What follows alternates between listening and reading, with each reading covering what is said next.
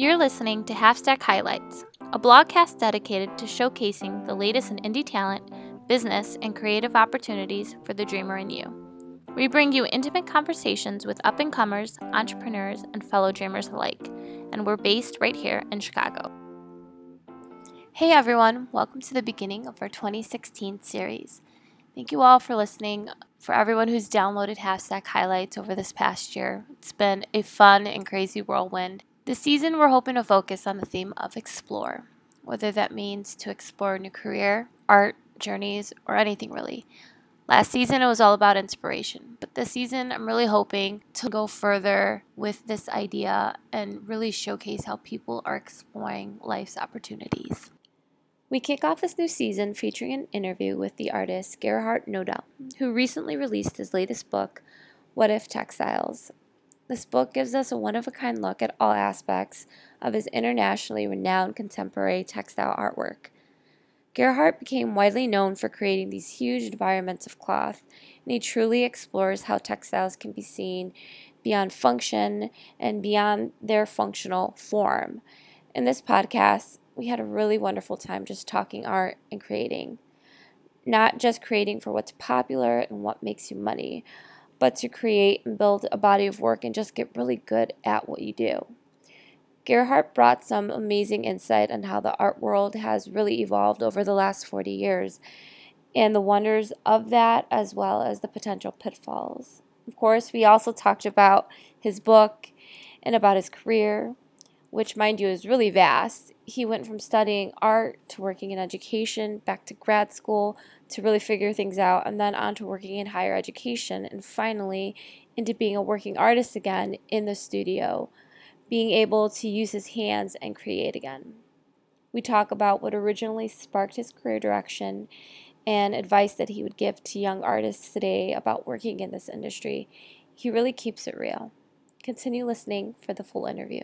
Gerhardt, can you please tell us a bit about yourself, your background, and what led you to pursue your career as an artist specializing in textiles? Sure. Well, it's a complicated uh, subject, but I'm happy to try to reconstruct it very briefly. Uh, my my background, uh, I grew up in in Los Angeles, actually born in mm-hmm. Milwaukee, but my family moved out when I was very young to Los Angeles joined my German grandparents out there. Uh, my father was in the building industry. He did a lot of work for motion picture people in the motion picture business. My mother took care of home and my sister and myself. It was a wonderful, um, wonderful place to grow up.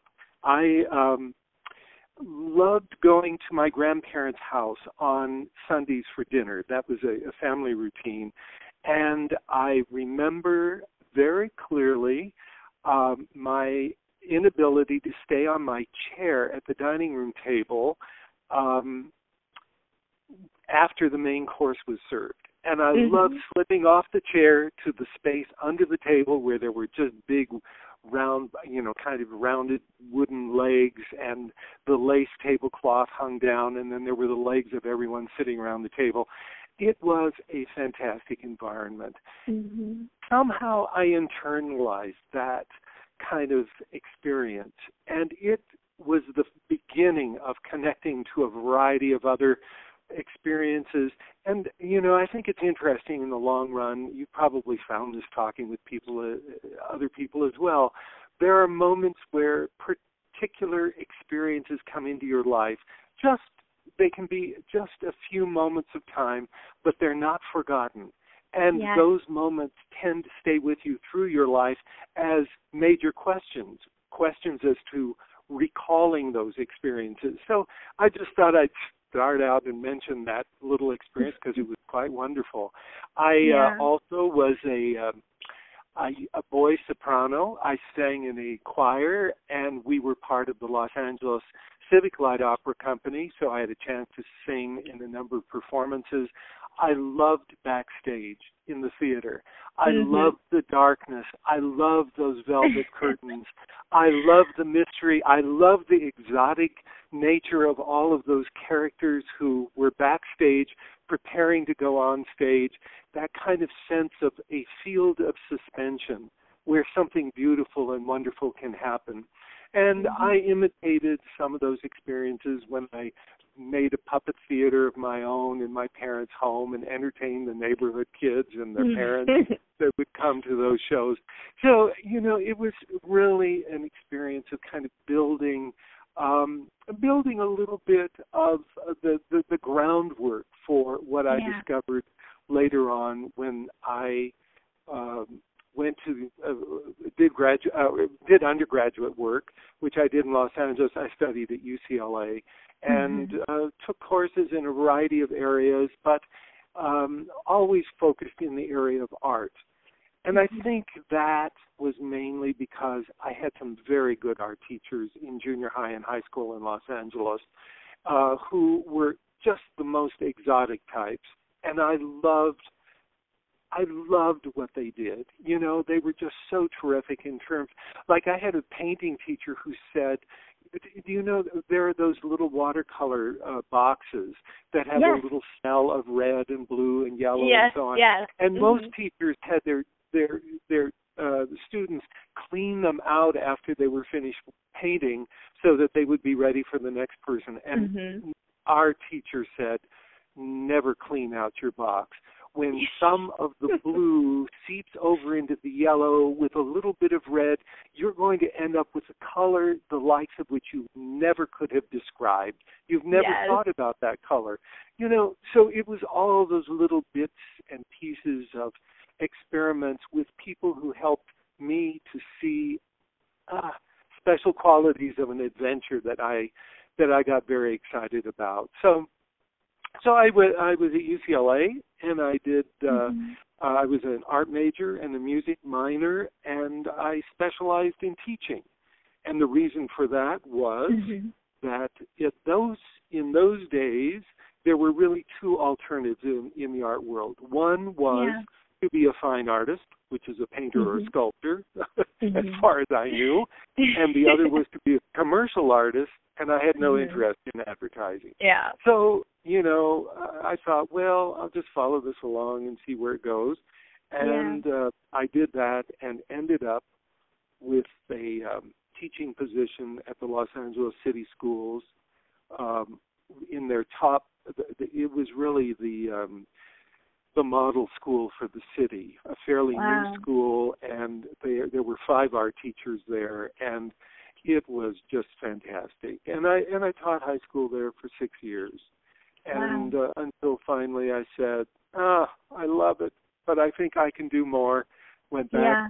do more graduate work and one thing led to the next you know so that's kind of how the the the experience ha, has has unfolded as far as textiles are concerned i Mhm. mentioned a couple of things that kind of set my interest in motion but as an undergraduate student i took a course in textile printing Mhm.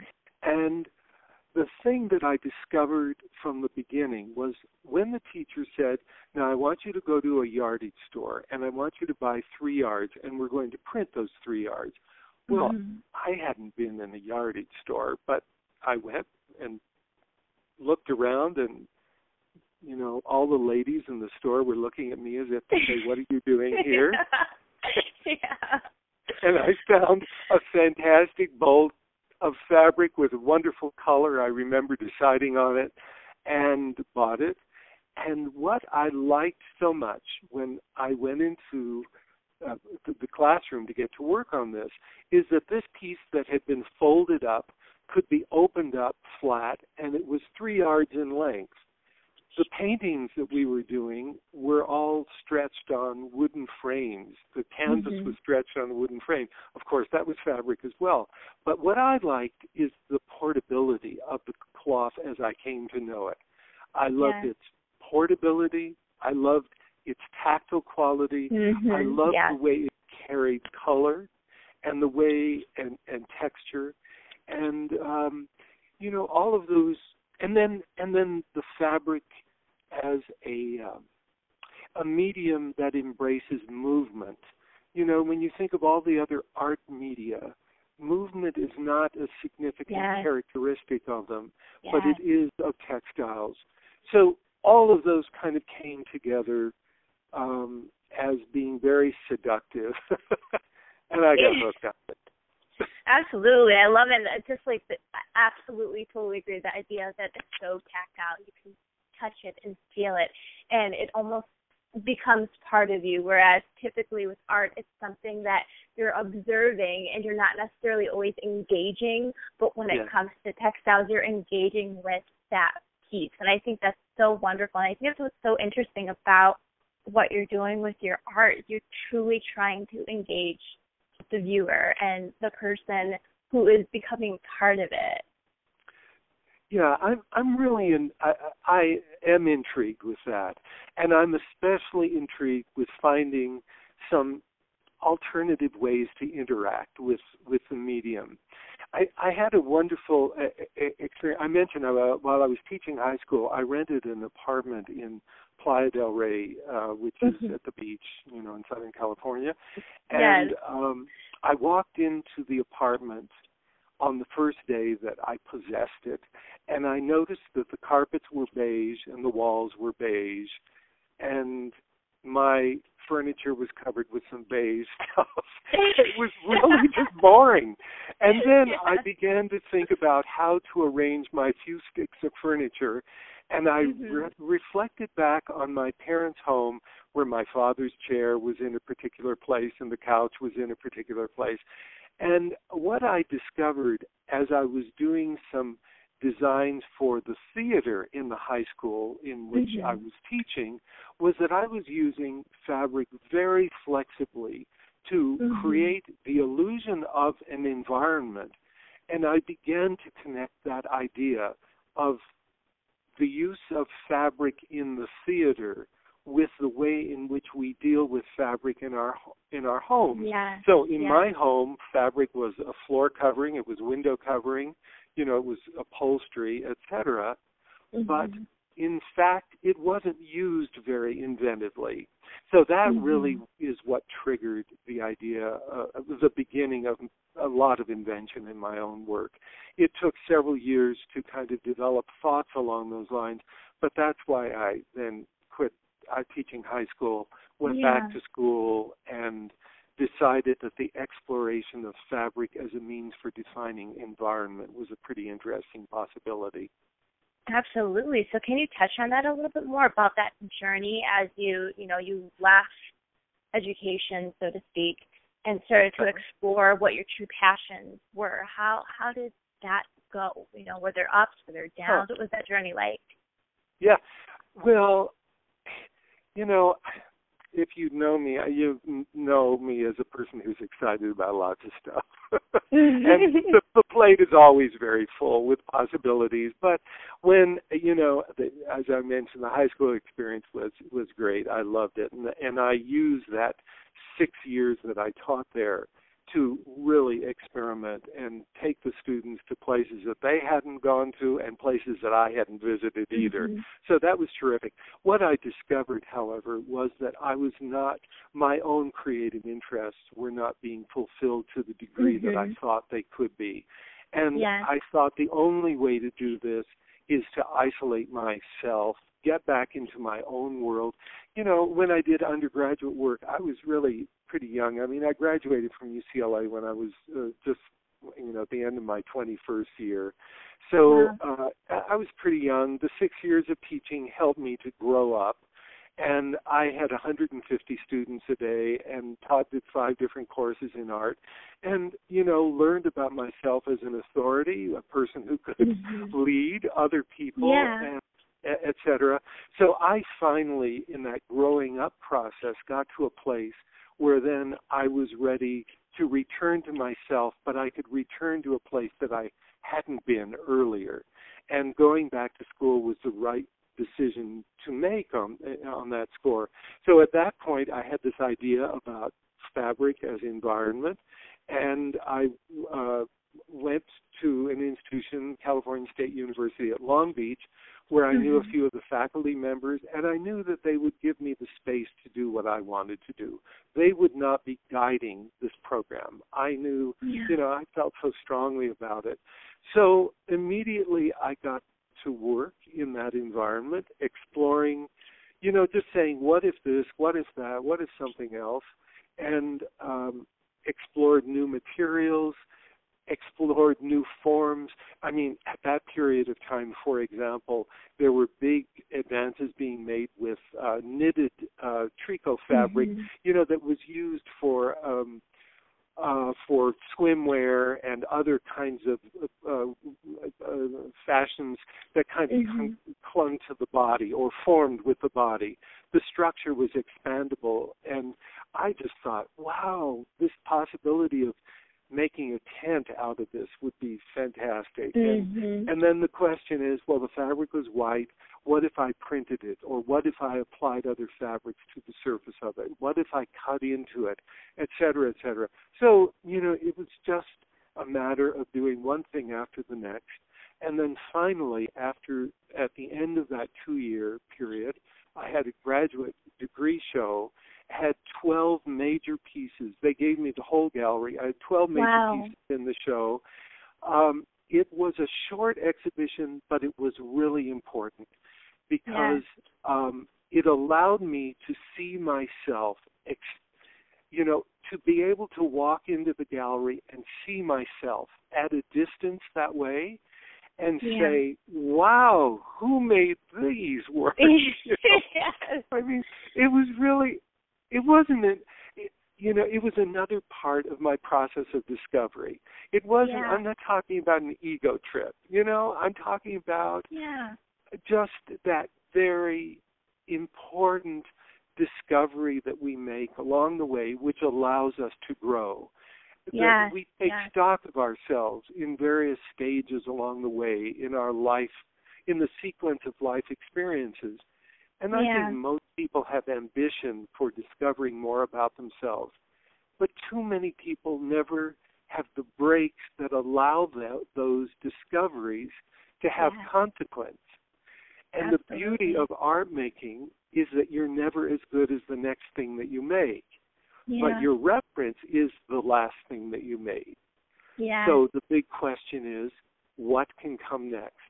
And my the graduate show was successful. Eudora Moore was there, came from the Pasadena Art Museum, and she wow. was doing the big California design exhibitions at the time. And she said, "Oh, I love your work. We've got to have it in the next California design show." And of course, I didn't put up any resistance to that. this was my first big break. And so most of the work went to the museum, a Pasadena Museum, which is now the Norton Norton Simon Museum out there. Uh, it went there as part of this major exhibition, and then by accident, I got a call from Cranbrook Academy of Art in Michigan. They were looking for somebody to head their textile program after a year of, of a search, and some friends of mine said, "Oh, why not submit a proposal? yeah. you know, send them your portfolio of work." Which I did, and within a couple of weeks, I heard from them, and they said we would like you to come to Michigan to interview, etc. And wow. within a couple of months, I found myself as the head of the major graduate program in the country in the field of textiles. Amazing. And, you know, I was 29, and that was just totally fabulous. So, you know, I hate to say it, but some people are born under the right constellation of stars. and uh, well, I mean, I think though you touch on it. You you did work really hard right out of you know undergrad. Yeah. You're in teaching, and those those five six plus years that you're you're working in education is helping you to build that leader those leadership skills that you need to be able to head up a department like that, and then going back to explore who you are as an artist and actually, you know, taking the art out of art teacher and actually putting the Uh-huh. art back into yourself to showcase yourself as an artist i think Yeah. just adds to what you're tr- what you were trying to do to fulfill those goals and dreams so it's almost like it came back full circle for you after each of those bits and pieces throughout you know that 10 year span of your life You- and and you know you probably found the same when you have some successes they give you courage to seek the Yes. next level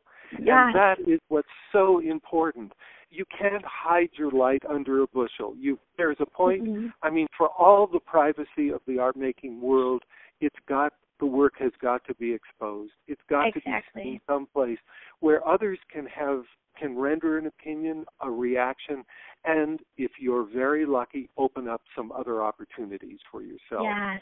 So my my graduate work was all speculative, and the one thing that I still today am critical about my graduate experience about was that they didn't help me at all to figure out how I could make anything practical out of what I was doing. it was all speculative. It's like working yes. in a science lab. You know, you do all these experiments and keep make notes of your discoveries, but you don't apply it to anything.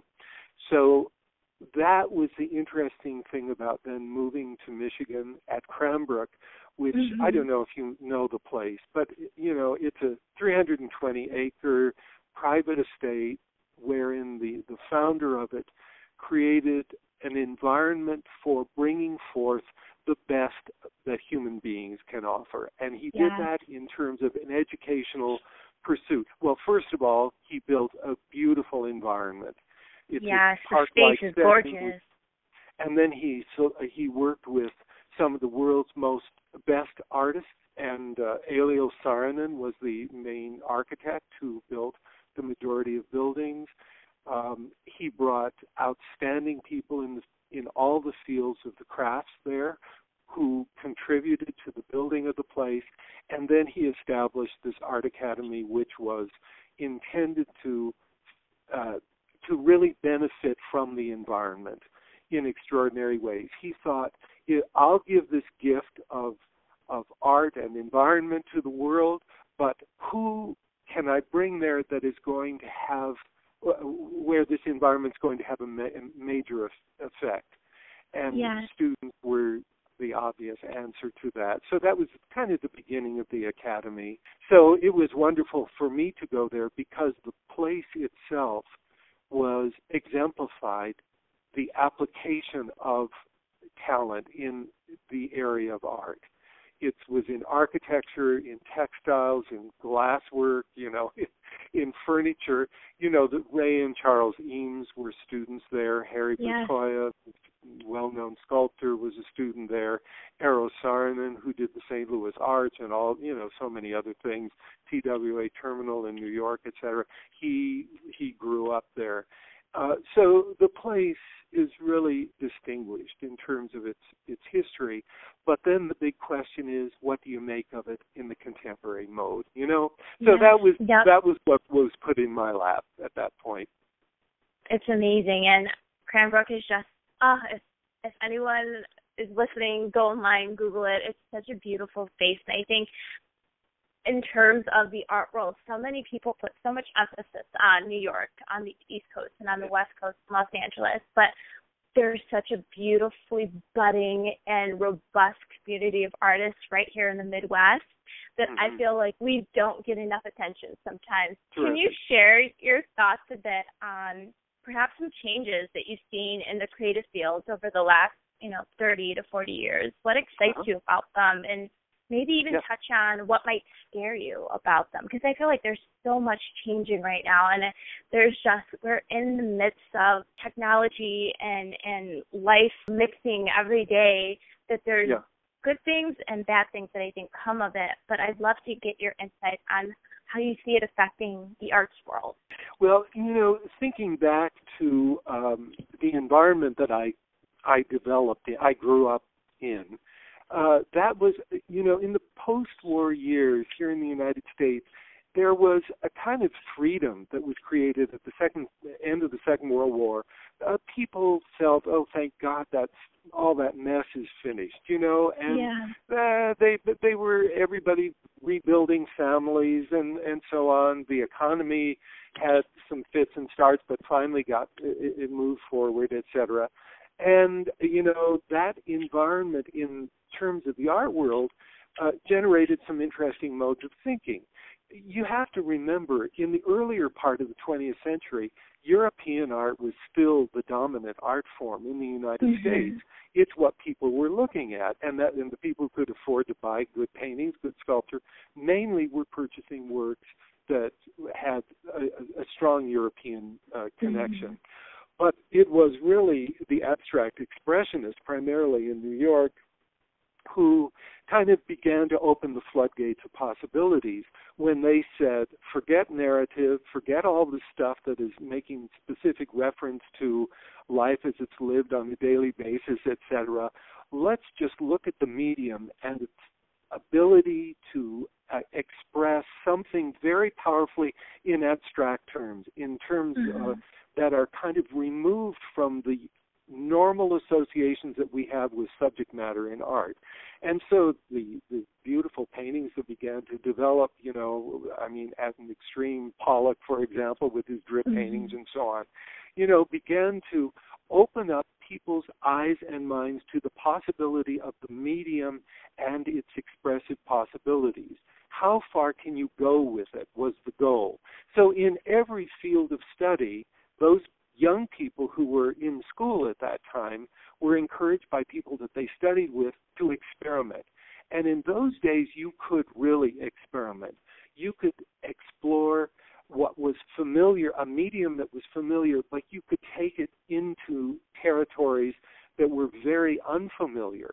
Mm-hmm. You know, that's one of the big things that ch- has changed in this world. So much experimentation is done with the material world that a lot of what we have discovered creates an enormous range of possibilities for people mm-hmm. today, for young people yeah. today in particular.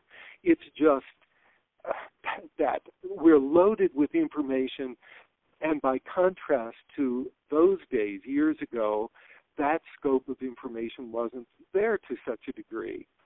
Yeah. Um, so what what I I really benefited from that ability to experiment, to explore, to invent, etc., which was very important to me. How do I look at it today? In the first place, in my own work, I don't cease inventing. I I mm-hmm. continue to love the whole notion that I can come up with something that is my own. I, I wish yeah. I'm sitting here in my studio right now, surrounded by new work that I'm doing. I wish you could see it. I'm excited about it, and uh, you know, it's really terrific to sit there and look at something that I could think I can say. I don't believe this has ever existed before. Yeah. You know, that's really Yeah. amazing. But today, what is you know what what are some of the issues? Um, you know, in this in this uh, contemporary condition, I think one of the biggest problems today is fragmentation. You know, to do anything really well requires focus. And I'm just afraid that the popularity of being fragmented really takes too many people away from the core of what is essentially important in terms of really accomplishing something with your life. Yeah. Uh, it's kind of a difficult thing to say because, on the one hand, I appreciate all the access I have to information and experiences of other people, both directly and indirectly through new media. But on the other hand, I have to say, I think that we're living in a field of tension where opposites that are working in tandem with one another actually create a, a condition where we get stuck in in between the, the polarities. Yeah. And we're kind of floating in between, sensing that it's important to do something, but Mhm. oftentimes stymied by the fact that every time we make a move in one direction, it's countered with something that comes from another direction. Yeah. And so nobody really is immune to critique. In fact, students today in school spend so much time discussing their work to the point where the language of the work becomes preeminent. It actually Yeah. becomes more important than the work itself. Nobody Yeah. will admit to that fact, but basically, don't you know a lot of uh, I know this by working with a lot of you know, you know younger people who are coming into the area today where you know I'd love to have people come to the studio and look at the work and I find myself saying okay respond please mm. say something Yeah. okay Yeah. so yeah. the response comes forward and I find it so interesting that the territories that I would like to hear people respond to are hard to get to. Yeah. And sometimes those are simple territories such as, man, I think this thing is really beautiful. Mm-hmm. I don't know exactly why I'm responding to it that way, but it's Mhm. touching something in a response of a response in my experience that I can't quite put my finger on, but I like being with it. Yeah. Which is very different than saying, well, this looks like it fits into a social environment that is out Mhm. there. you know, part Yes. of one of the the major themes of our time. Yes. This is all about gender. It's all about, uh, you know, uh, the, the plight of migrants, the political environment, et cetera, et cetera, et cetera. As opposed to the emotional connection. Yeah. I think that's And- so true. Yes, yes. And so one can say in the end, is that something that is special to the visual arts? That there is a powerful communication that can occur through materials created, uh, dealt with by the artist, and that perhaps the greatest power is in the subjective side. It is in not not in getting it in the, in Mhm. terms of the intellectual unraveling Yeah. of the subject, but in sensing it in some Yep, way. feeling it. Yes, absolutely. It's and I think it's I think it could be taken to to that extent as well as we are opening ourselves and bearing ourselves if we are emotionally connected, whereas if we're intellectually connected, it's Yeah. not as scary of a space to go into. Of course, of course. And when you're you're um, you know, I think a lot of people are constantly interpreting their lives in language. I mean, uh, just Facebook. You know, ask Yeah. a lot. It it seems like it's a permission to uh, intellectualize most of your actions, and then Yeah. you assume that people are really interested. So you start writing something that's like a journal or a diary, and putting it out in the world. You know, Yeah. and who and nobody says this is the most boring thing I've ever heard because it's so commonplace. We're all living 24 hours a day, you know, and that's a blessing to be alive. But Yeah. make something special happen. Don't give me the mundane and the boring and the usual. Yeah. And also, I think if we are in a permissive environment as well, I'm not sure that that a lot of teachers are even encouraged to give that kind of criticism. Who Mhm. who helps you to improve? Who is there to say, "Look, this is really substandard." In, instead, we're all friends of one another in this age Mhm. of socialization. We Yes. pat one another on the back, and you know we say like, like. Uh, you know, I haven't used that Mhm. word very much, have I? Uh, no, you haven't. No, no, no. like, like, like. Let me do it ten times, and I'll be done with it.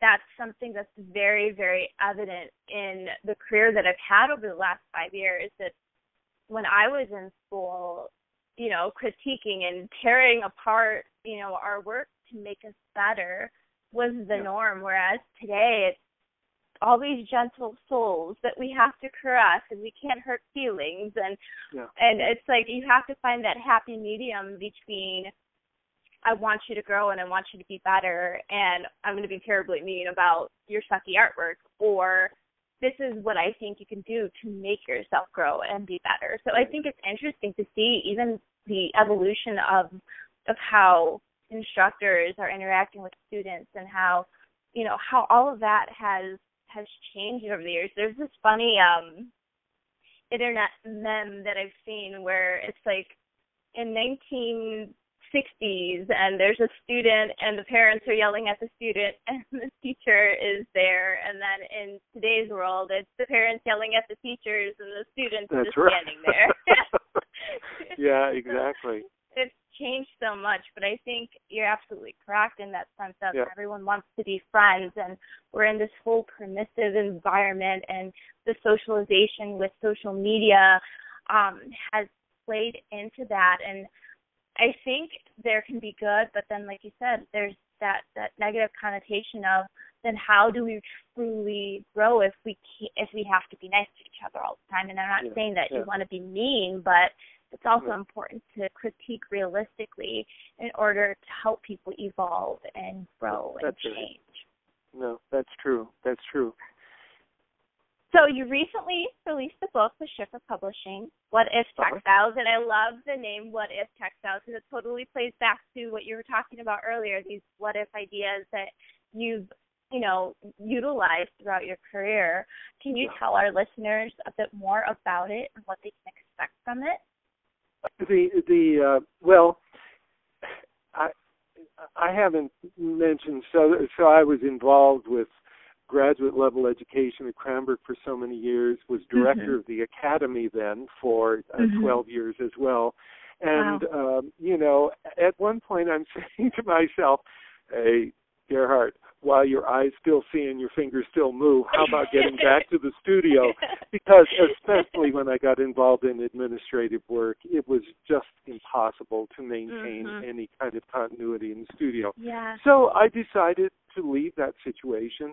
I have a uh, wonderful studio in Pontiac, uh, Michigan, just outside of Detroit, and uh, the studio was there already. The materials were there, etc. I said I'm going to get back to work. So that's what I did uh, six years ago, and I made a bargain with myself. Uh, the 1st mm-hmm. bargain was I was not going to buy any new materials. I would only mm-hmm. make things out of what I had.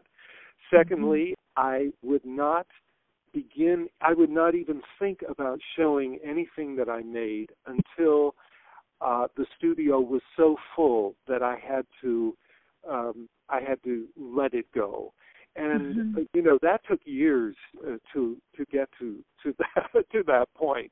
Yeah. But but making the commitment to be with myself, to begin to explore, to work off of a kind of base of things that were familiar to me was a good place to re-enter my world and within a very short period of time I made some interesting discoveries.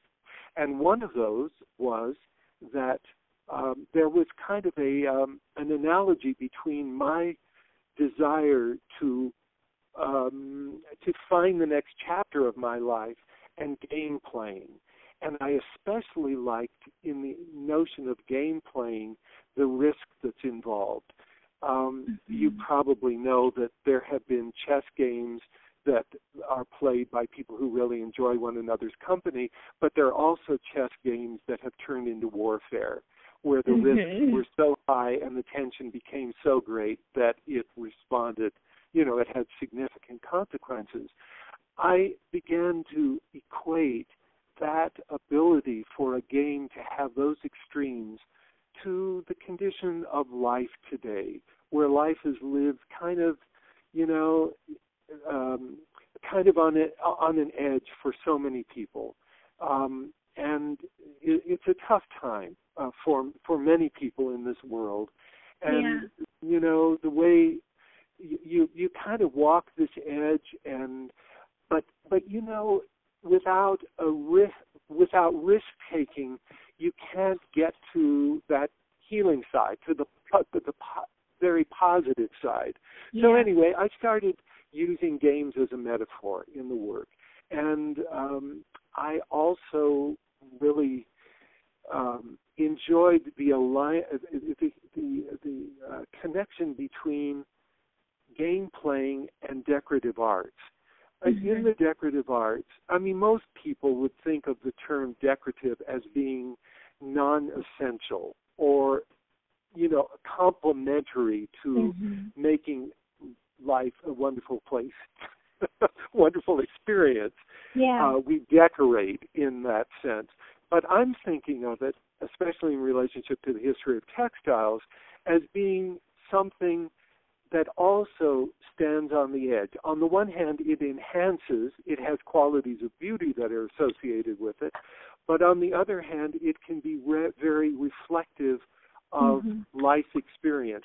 And there is, there historically, there are examples of textiles that have a dark side and a bright side to them. So yeah. this kind of I, ability to stay with the textile and to open up its language so that it spoke of both sides. It kind of seductive in that sense, you know, appealing Yeah. and in, engaging while appealing and engaging and beautiful to look at while also having a kind of subtext underlying uh, it with that has to do with a kind of deeper meaning and maybe even a threat.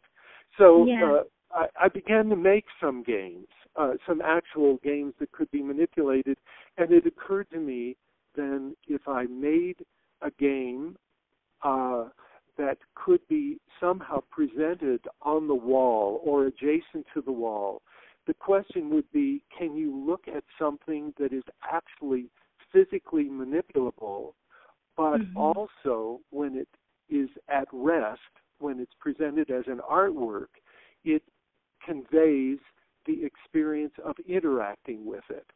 So Mhm. I go back to an old question that I asked many years ago Is a sweater a sweater if you don't put it on? If not, what is it? Um, things that are made to function are best understood when they're in that functional role, right? But yeah.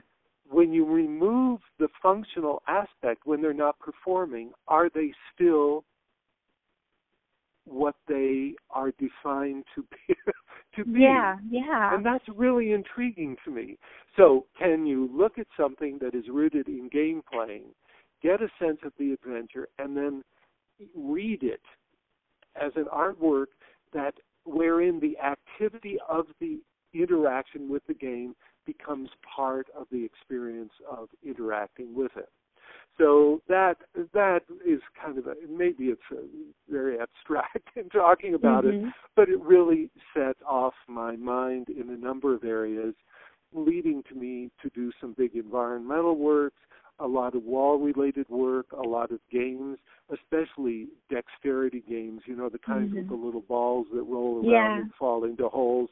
I, Mhm. I did a lot of big uh, dexterity games. And uh, uh, you know a variety of other uh, other types of work that grew out of that, but um, and so that led then to a body of work that really evolved over this six-year period. And uh, you know, at one point, I began to think about bringing it together as an exhibition, and it was coincidental that a gallery here in Michigan, uh, in the Detroit area, Wasserman Gallery, uh, offered came to the studio, loved the work, and offered me opportunity to show the work, and that was simultaneous with an invitation at American University, the Art Museum of American University in Washington D.C., to do Wow. an exhibition. So that happened uh, last fall, and the Schiffer publication happened by accident as well, because I was in a gallery in, Phila- in Philadelphia where I uh, Nancy Schiffer just happened to be there, and she came out of the back room, and she had done a project with Cranbrook um, a, a, a while back on Harry Bertoia's work, and we talked very, very briefly. And in a week, I got a letter from her saying, you know, we'd be interested in do a, pu- doing a publication, and I was already interested in a catalog for the show, but in working with Schiffer, this they opened up my thinking about this. So finally we have a 250 page book which is very exciting and Yeah. it allowed me to you know put a lot of thoughts together in ways that were that are very important to me Absolutely, and it's beautiful, and I love how it, you know, it, it adds context to the artwork. You can go and you can see it, and sometimes, you know, the artist may be there, and you can talk with them about the work, but a lot of the time, it's just you're seeing the artwork and you're adding your own context. Whereas with a book like this, you can kind of get the thought process behind everything, and I just think it adds such a beautiful historical aspect to each oh, piece Oh, thanks. and and how it plays into it. Yeah. you know that the historical part was uh, uh, I, I, I just would mention, you know, in terms of the chapters of the book, the first couple of chapters deal primarily with the new work, but then uh, I have a very large historic textile collection, which I began uh, to to develop mainly as a result of wanting to show. I've traveled all over the world. Mm-hmm. I've had a great appetite since I was 18 years old. I love international travel. But Yes. when I started teaching, I realized there were things that I was seeing out in the world that I could not articulate and could not um, could not um, represent in terms of photographs or slides projected onto Mhm. a screen Yes. that yes. I had to have the actual thing. So I started buying a few pieces here and there, and today, you know, there's six or seven hundred pieces in the collection. yes. But I thought in this book, since that historic uh, approach has, or the historic textiles have always been so important to me, that I would include a chapter that selects 20 pieces from my collection and then write Mhm. a little uh, response to each one of them, not explaining what they are necessarily Mhm. historically, but what they mean to me. Yeah. Because the important thing is how the past becomes a bridge to the present and to the future. And going back to your earlier question about the state of the world right now, I feel this is something that is extremely important. Mhm. People, so many people are putting the past aside because the present is so complicated. Mhm. And yet, the past is the best teacher that, that one can imagine because it involves the energy of people throughout all time that sets the stage for the life that we live today. Yes. And um, it's so rich. And, you know, the textile field has. Um, there, there's a lot of wonderful stuff that is going on, but there's also just a lot of stuff that could be so much better if people really paid attention to what to studying what they are doing in terms Yeah. of relationships that have existed in other cultures in the past. So what I'm doing right now, uh, to extend this for one moment longer in this conversation, is I am using actually uh, uh, the body of work that I'm making right now started with an old 18th century Chinese silk tapestry, very finely woven.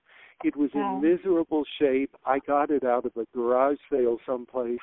I've had it for years, and at one point I decided to isolate the portions of it that were still intact. And Mhm. these are small pieces that are about maybe one by two inches or three by Wow. four inches maximum. I I've glued the, some of those pieces onto sheets of drawing paper and Mhm. extended the images off of the from those fragments to make Mhm. larger images and ultimately they have now been interpreted in textiles that are all purchased at Jo-Ann Fabrics, all woven in China, and I've interpreted the original fragments from the from the original tapestry in photography so that the new pieces combine the Chinese fabrics from uh, Jo-Ann from China Uh-huh. along with photography of the original fabrics that I am responding to. And it all comes together in each of the new pieces. So I'm really excited about this, about taking something that belonged, you know, that was touched by someone Yeah. several hundred years ago, bringing it into my work and doing it in such a way that I feel in I wish I could have the weaver of the original textile sitting next Mhm. to me because I think she would see that what I'm doing is responsive to her, but I'm doing it in a way that she didn't think of. And Wow. My pieces have parts that you can remove from them. The photography Mhm. photographs can be removed and they might be passed on to the next generation. Wow. So, you know, the moving from past through present To to, present. the future. Absolutely. And uh, so it's it's a great adventure. I love that. So, you know, you're touching a bit on your creative process. So can you tell us a little bit more where you get your creative inspiration from and what does that design process look like when you're working on your projects? Well, creative process. Uh, it usually starts with a week or so of doing absolutely unnecessary things. yeah. And those are preceded by cleaning. I love to clean. Clean the debris. I have to clean. I have to get things in order, and then I sit down with great determination to discover something that I don't know about, and I mess around for a week or sometimes a couple of weeks, and um, and I get to a place where I'm totally frustrated because what I'm doing I don't regard to be the answer to what I'm looking for. and then I relax, and the next day I take a shower, and in the shower I'm a Pisces, so under the water, it's where the good ideas always happen. All of a sudden, it's just like so clear what I've got to do, what I got to do, and I race out to the studio and I get to work. You know, it's just yeah. that's my creative process. I'm I sorry. love it. No, And I love it- it. I'm the same way. The cleaning aspect, though, it's like you think you're procrastinating, but you're preparing Yeah. yourself. That's right.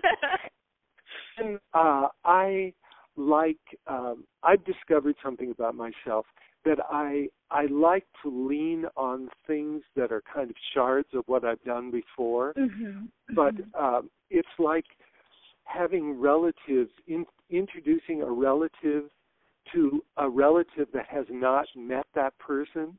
You know, you're both related through to, through family, but you have not met before Mm-hmm. it's t- total shock. So, you know, if I can bring something that I'm familiar with into play with something that is totally unfamiliar, that excites my my interest. And Yeah. uh, I don't know, it's just a starting place. And you know, so many composers, uh, and certainly the jazz world is is dependent upon you know these old standard uh, uh, uh, melodies that were written mm-hmm. part of popular tunes and so on, and then they riff on them and take them into worlds completely unexpected. And the same thing is true in my process. I like to begin with a kind of kernel that is familiar and and interesting to me and then see where it can go. It's kind of like playing that game of exquisite corpse. Have you done that? You know, I've you heard do- of that game before, but I have not played it before. How does it work? Fold, you fold a piece of paper in three parts, and uh, let's say we're drawing a, a human, a, a figure. You Mhm. draw the head, and then you fold your head back, and then I draw the torso, and then fold that back, and the third person draws the legs, and then you open it up and you see what you've got. Ah, okay, And- I love that. It's a way of coming up with with an image that is a result of three three people working together. Uh, it's interesting the the uh, recent Frida Kahlo and uh, Diego Rivera show that Yes. was shown at the Yes. Detroit Institute of Arts had a couple drawings that Frida Kahlo do, did with a good friend of hers who were that were based on this ex- exquisite corpse corpse idea. Yes, yes. So it, it's it's a way, you know, if you can imagine just you draw something and then you fold half fold it in half, hide half of it, and then redraw the half that's missing, looking at the half that remains. What what can be there, you know, yeah. other than what what had been there. So so it's building on that process. So anyway, that's that's part of it.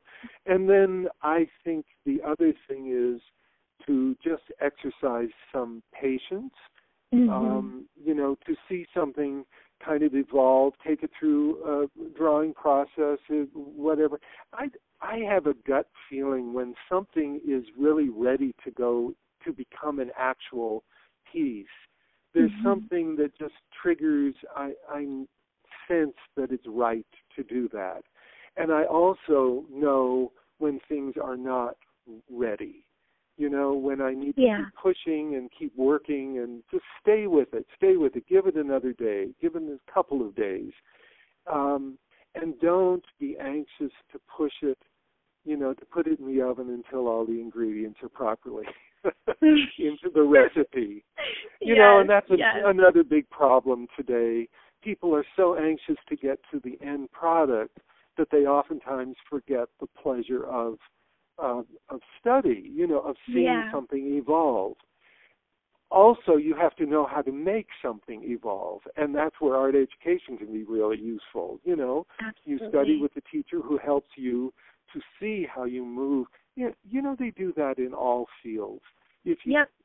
you know, you study, uh, you want to write books, you want to create poetry, Mhm. you want to, you want to speak German eloquently, whatever. You know, you you need to study in those fields, and teachers can help to guide you in the process of moving your expression forward until finally your own guts and instincts take over and you say, I don't need that teacher anymore, you know?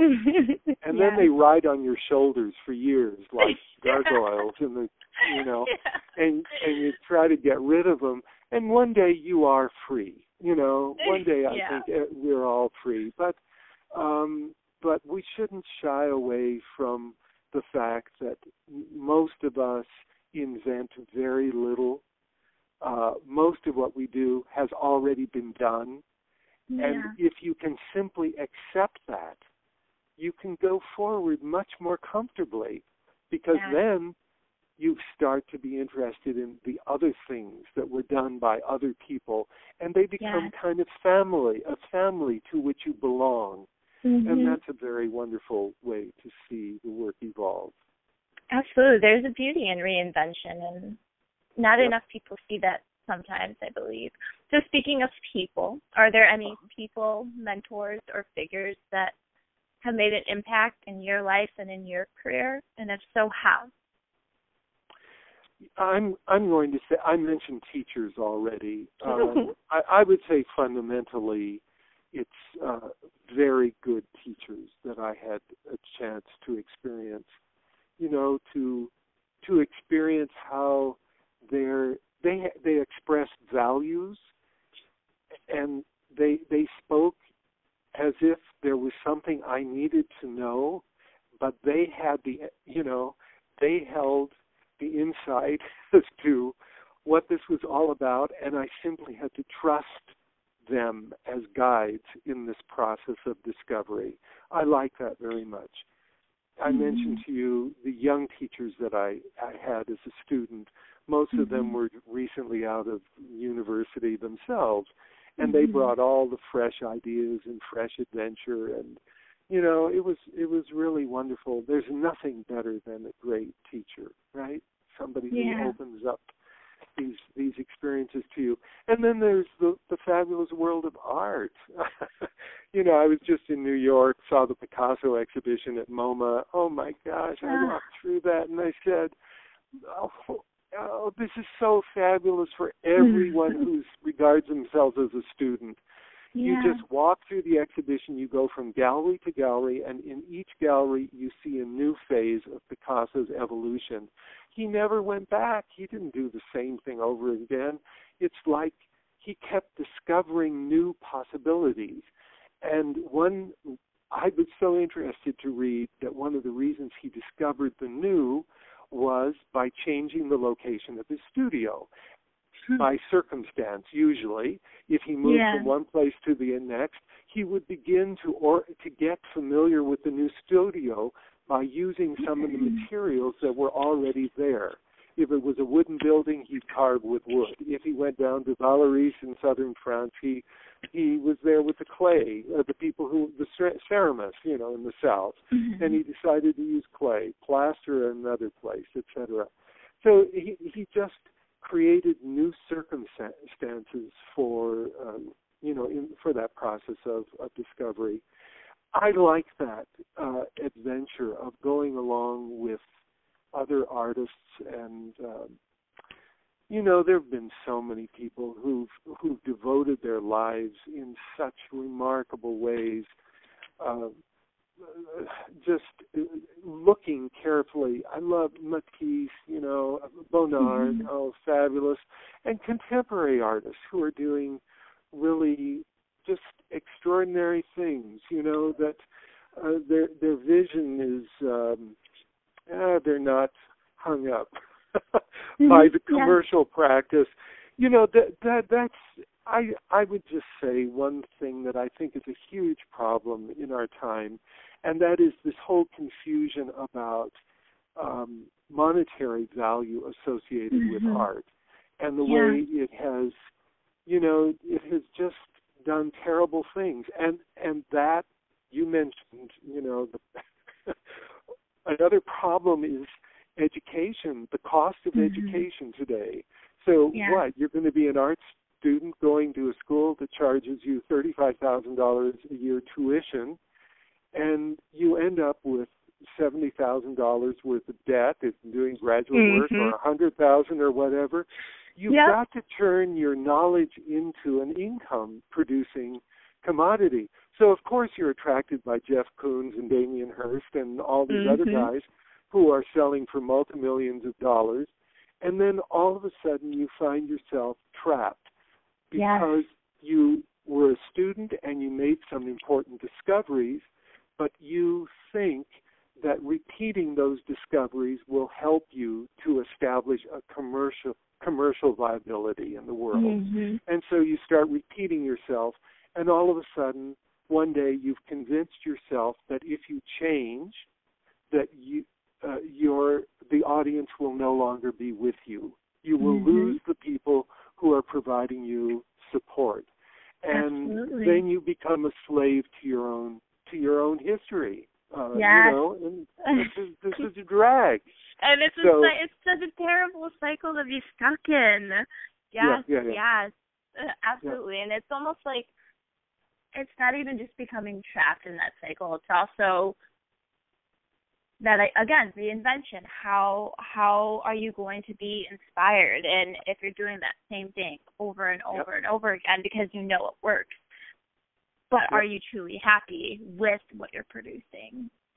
And there's that tug and pull between what those you know these modern contemporary artists are trying to do and the people of the past who are like you know just you know pardon my language but they didn't give a shit. And Yeah, the reality was right. i'm going to create for me and if you like it great awesome. If you don't i don't care. I'm just going to keep doing what i do and what i love. And not enough Uh-huh. people do that today. There's there's so much emphasis put on oh am i going to be accepted oh is someone going to buy this oh Yeah. do these people care about my work um and you and people most of not. that uh, excuse me most of that is is such a temporal thing you know it's Mhm. tied into the moment and Yes. one doesn't even think about well 3 years ago will from now will anybody care Yeah. what is Yeah. the decision you know if so many people are living in the moment you know the moment has got to be right and planning Mhm. for the future uh, is really about planning for the next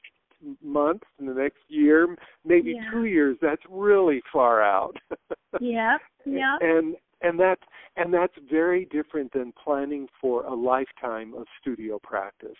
Yeah. You know, when I work with students, I uh, you know graduate students, I always said that I'm only interested in really in working with you if you have been convinced up to this point, based on your experiences, that what you're doing is so engaging that you could see committing your your life to doing it, and Yeah. that you have a sense that where you are is only a small fraction of where you can be. Yeah. And you know that's a significant question because some people at the age of you know 22 might be honest enough to say, "Hey, I realize what I've done is done. I like it, but I don't think there's anything more there. I think I'll be Mhm. a plumber." You know, that's Yeah. great. Face Yeah. realities. Exactly. Or they're at that point where they're just like, I don't know. I have no idea. And that's yeah. scary. Yeah, yeah, yeah. It's true. It's true. So as our world grows, you know, ever more technologically advanced, how are you looking or maybe even not looking to utilize technology to continue to develop your work? Well, it's an interesting question. I um, I uh, have have consciously over the last few years it, really uh, used some new some new developments. I mean, nothing so radical, but uh, you know, and I love like the the world of contemporary animation. I just love that, Mhm. and and I follow uh, all these, you know, digital means for de- generating three-dimensional forms in space and so on. I love all of that. I'm just not doing it. But uh, for example, with the game playing idea, I got an idea at one point that I'd like to do uh, some work that interacts with the voices of critics. So Hmm. I created uh, several pieces that have images that I subjected to a group of friends who are in the art world who mm-hmm. wrote a critique of those pieces, and then I uh, uh, recorded um, the the voices uh, of those criticisms, and the voices are built into my pieces as a game. So it's like a game where you, like at the carnival, where you throw a ball at a at a stuffed head sitting on a shelf, and if you knock yeah. it over, you get a prize.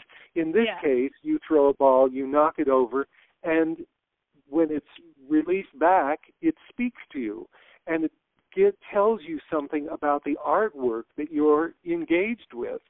But mm-hmm. may, the the main point of it is that it tells you what the work is not, and the goal is for the viewer to come to a place where they realize that the answer to experiencing the artwork is personal. It's not what anybody else tells you, it's what the way it's what you bring to the work. And art is created in the place between the viewer's eyes and the artwork itself. So i've explored that in a variety of ways with recorded sound. I had to work with technicians in in doing all of this but they're really fun interactive uh pieces. I've done uh, quite a bit with not quite a bit i've done some work with laser cutting uh, mm-hmm. acrylics and you know just being able to make uh, almost lace-like structures, uh, which I could never have done with a pair of scissors. You know, so yeah. not on fabric, but I've used other materials for that. I, I I'm intrigued with I I I love Tyvek. I met uh, an artist who was having a, a, a new type of Tyvek made for her in her work brought 20 yards of it back to the studio and started putting it through my sewing machine and really loved some of the results that were coming from that. Mm-hmm. So, you know, I keep my eye open for for new materials that kind of, you know, that interact with what I'm thinking about at the moment. Yeah. Um the the work is not uh, material, you know, I'm not driven by process. I I yeah. feel that materials and process are means to the end. Yeah. But, uh, but uh, sometimes you can come to a new idea what the end will be by looking at mm-hmm. innovations with new materials. So yeah. it's kind of a give and take situation. And uh, you know, it's an exciting time to live in. There's so much going on, but I don't want to get crazy about all the things I don't know. so yes. I try to live comfortably with that you know. Yeah, and do with do what feels right to you. Yeah, yeah. And keep your eye open for opportunities to learn from other people, you know, who are doing neat things. Living here close by to Cranbrook, I stop into the studios occasionally and you know, Detroit, there's so much happening uh, yeah. here. And a lot of people have used resources of the auto industry in this area, and there's a lot of wonderful, you know, innovations going on there. So I encourage that, and the textile field itself is also, uh, you know, full of contemporary innovations. Much of it having to do at the micro level, however, and I'm not uh, personally. That's not working uh, for me. I don't have mm-hmm. a need to work work that way. And you know, with uh, I, I love some of the new work that's going on with um, you know textiles that are responsive to your body or to the way mm-hmm. you think yeah, and, yeah. Uh, you know, it's fabulous in the fashion world or in the world of uh, where we explore the scientific reach of the human being into the mm-hmm. environment, into the world at large, and new ways of interfacing uh, through the textiles that protect our body. It's fabulous. I I love yeah. the idea. I'm just not there uh, working with it at this uh, at this time.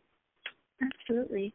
What kind of advice would you give someone looking to pursue a career as an artist or in a creative field? Work hard and be realistic. I think it's important not to play games with oneself, you know, mm-hmm. in just saying, I think I can, I think I can. I think it's really important to face realities, you know, to, to work hard, to see what can be done, but don't exist in a world of wishful thinking.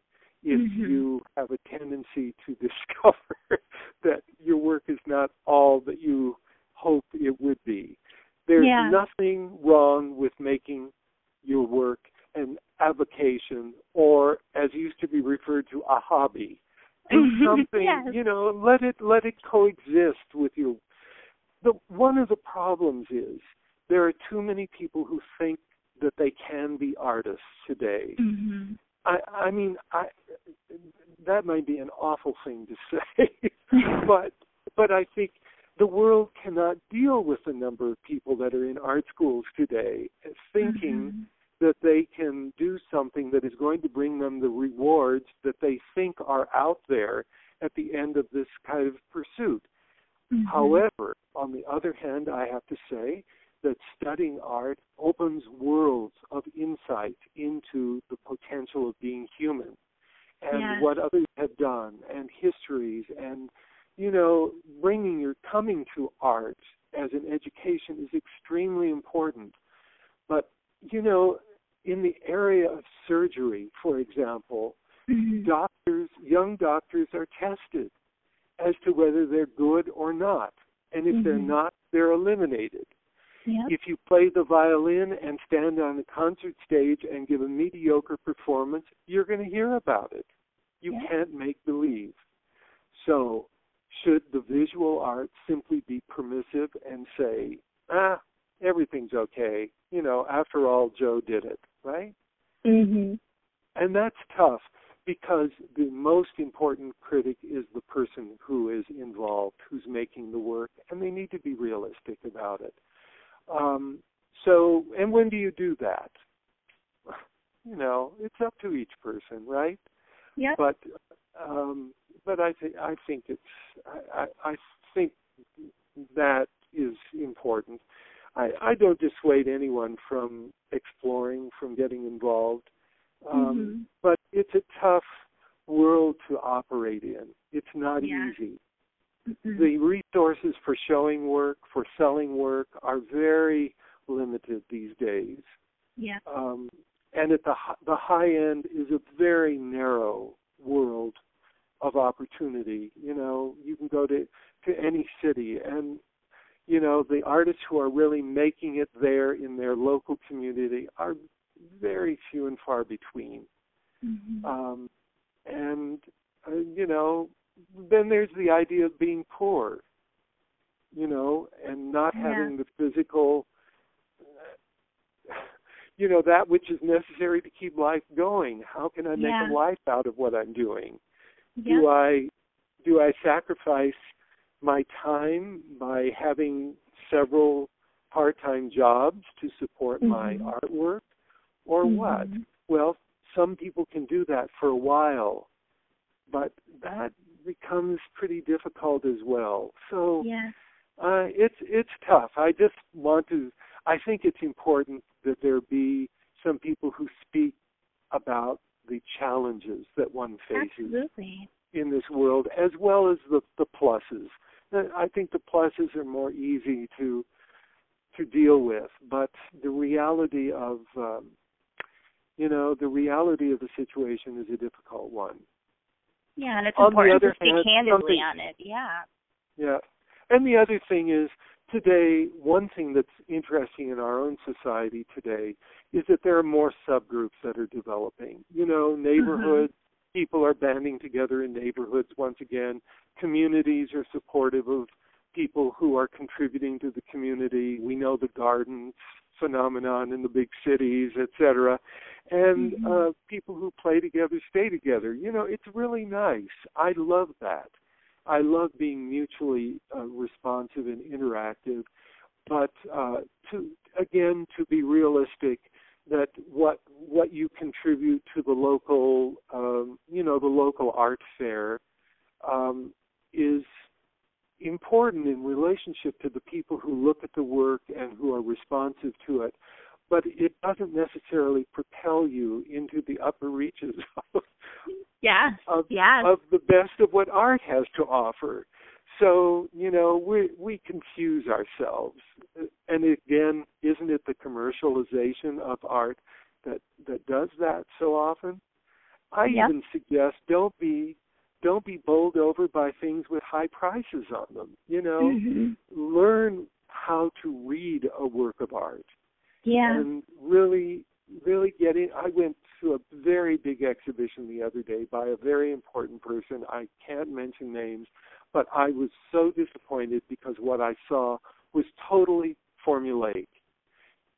He had come up with a formula for producing a series of works, and Mhm. the same formula was applied to all of the works, and I think he thought he could get away with it. Mhm. Not with me. Yeah, absolutely. There's a oh, there's this documentary. I, I don't know if you've seen it before, if you heard about it. It was an independent film. I Exit through the gift shop, Uh-huh. and it, it highlights a British graffiti street artist Banksy, um, Uh, oh, and this yeah. other man who basically propelled himself through com- Uh-huh. like commercializing his graffiti artwork, and it kind of explores that idea of Huh. the commercialization of art and how like if you create like this recipe for success you know and and get the PR people involved and get you know all these important people in the field to talk about it can you truly be successful as a commercial artist and it was it was really it was if you've never seen it it's really interesting Yeah, yeah. documentary um and Oh. how it plays off of those ideals and I was just like whoa, this is crazy. Like when you think about being an artist and being receptive and and having people, you know, become a fan of your work,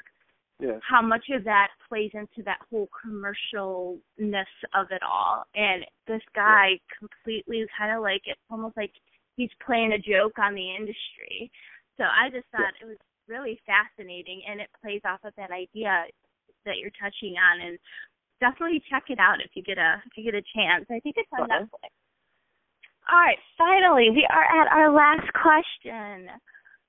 Where can our listeners learn more about you, your artwork, um, any you know upcoming projects or showing? Well, first of all, buy the book. Yes, Pardon me. yes. I'm chuckling about that, but it's it's really uh, I'm very proud of it, um, and it's available on Amazon uh, dot com at bargain rates. And uh, I I would encourage. Uh, nothing exists. I have several other books, but nothing exists of this type before, so I'm very happy with it. Also, I have a website. Um, it's uh, simply G Knodel, G K N O D E L dot com, and um, uh, you know I have there are images of previous works uh, that one can find there, and a little bit of background, um, and uh, also some other references uh, to go to. And I've included on the website a uh, some interviews uh, that were done in conjunction with uh, developing the work for this body of this, this new body of work that I've been talking about. I hope you enjoy this latest episode of Halfstack Highlights. If you'd like to learn more about Gerhardt, visit his site, gknodel, that's K N O D E L dot com.